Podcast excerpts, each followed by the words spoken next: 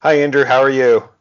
Doing well. How are you doing? Hey, I'm good. I'm on the line with Andrew Thrasher, who is a portfolio manager for Financial Enhancement Group, an asset management firm located here in central Indiana, and he's the founder of Thrasher Analytics as well. I asked Andrew on today to talk about a recent blog post of his entitled Student Loans Are Not a National Crisis. Student loans have become a hot button issue, especially on the presidential campaign trail of late. Uh, I think everyone recognizes that student loans are a big issue coming in at some $1.5 trillion, but uh, how to deal with them is another question altogether. Andrew, the topic of student loans isn't something you typically write about. What prompted you to take on the issue?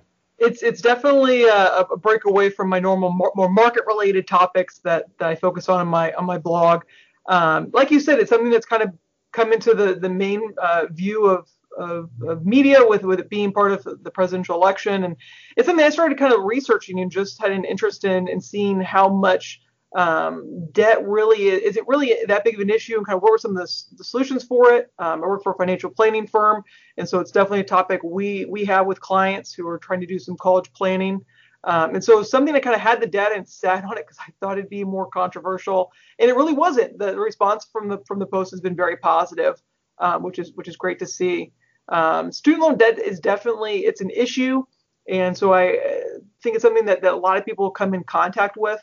Um, as most people that go to college, it's college college funding is is expensive. Um, about two thirds of the country goes to college or has a college degree. Um, however, only 15%, and what I talk about in, in my article, about only 15% really have college debt.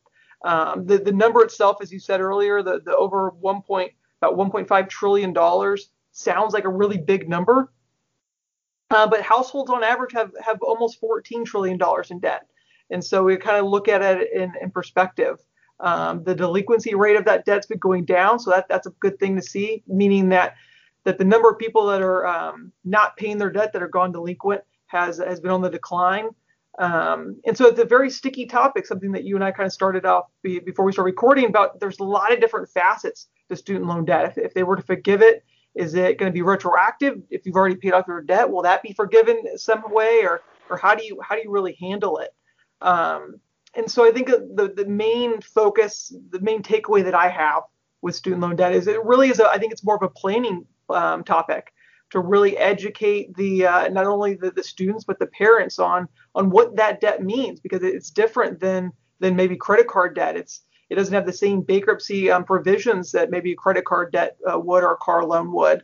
Um, so I think we really need to have the kind of the conversation, educate the the students when they're signing on these big loans, um, what what that means, um, and kind of the all the implications of, of maybe funding a 529 with parents and having that conversation early on, so they can, um, if their finances allow, start start planning for some college savings. Yeah, no, there is certainly a lot of different moving parts, especially when it comes to financial planning, like you said, uh, talking about you know trying to trying to get saving for it as soon as possible, and then you know when that day comes, the degree to which you know the amount of debt that you're willing to take on, and you know the uh, how it is that you're willing to pay for them. You know, a lot of this is really sort of a generational issue. I mean, I think as the cost of college has increased. Um, I don't want to say exponentially, but certainly at a rate much higher than uh, the CPI. You know, I think you've mm-hmm. seen, um, you know, gener- you know, the most recent generations are facing this issue in a more, uh, in a more sort of acute way, and I think. You know that's part of the issue as well. It's almost a question of sort of intergenerational equity, and I think that's uh, another aspect of it that I think is um, you know, part of what people are talking about. It, it very much is, and there's uh, the part of the conversation I think that often gets left out is the debt's a trade-off. Um, unlike when you buy a car and you're kind of you're taking on um, potential debt for a depreciating asset, the debt you're taking on for student loans is, is really for an appreciating asset in the sense that um, traditionally a college education leads to to higher incomes. Um, Bloomberg actually just this week had out an article looking focusing more on MBAs um, those getting post grad post uh, degrees, and the average MBA debt was was was in the six figures. However, the average salary for an MBA, I believe the article cited, was was about one hundred thirty thousand um, dollars. And so when you're taking on that debt, you're also uh, there's an expectation that you'll have a higher income to be able to pay for it. Um, and the survey that they were citing showed that a lot of the MBA students kind of knew what they were getting into, um, and we're, we're understanding to take on that debt. It was kind of a way to climb that corporate ladder, um, and we're, we're happy with the uh, the kind of the situation that it, that brought with it. Um, so I think it's just it's really what's unfortunate is the students that take on the debt and don't understand what they're doing and the implications they're putting themselves in. Um, and maybe kind of what options there are. That's another topic I cover in my, my papers. That there's a lot of scholarships and a lot of a lot of grants that are available to them that just aren't being taken advantage of. Um, simply filling out a FAFSA or, or just looking online for different op- opportunities that you may be able to get some quote unquote free money um, with just maybe a little bit of work uh, to make to make that debt load maybe not be as burdensome as it as it could be. Yeah, from a planning perspective, I think there's you know part some of this is also uh, part you know like you said is almost being kind of a smart shopper. You know, you talk about uh, you talk about grants and um, you know scholarships and other things like that. And there's another aspect to it where I, I know of a lot of kids who are um, you know, instead of, um, you know, are either going taking, you know, some of their intro classes at community colleges or at other local colleges that aren't as expensive as, right. you know, your, you know, some of your state schools or some of your private institutions, and trying to drive down the the overall cost of a degree while still getting, you know, uh, the benefits of of that diploma. And I think, like you said, there are a lot of different, you know, there's a lot of uh, a lot of moving parts involved. Yeah, like the, the, the average community college is $3,600 compared to out of state tuition, which averages $26,000. So, like you said, if you're just a, if you're a smart shopper, get maybe um, use the different options available to you. Get some of your maybe core curriculum knocked out at a community college, and then transfer to in-state tuition, which can be in the uh, the five thousand to sixteen thousand dollar range. Um, not everyone has to go out of state.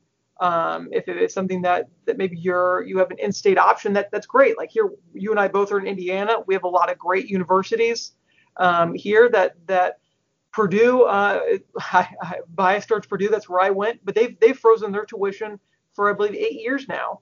Um, and so there, there's a lot of if you really put in the work, you find the scholarships, the grants, you look at in-state opportunities, you can really help whittle down the the potential debt a student will be taking on but it's something they have to, to go do before they go to college. After the fact, there's not a lot of levers left for them to be able to pull um, outside of just chipping away at whatever debt they did accumulate.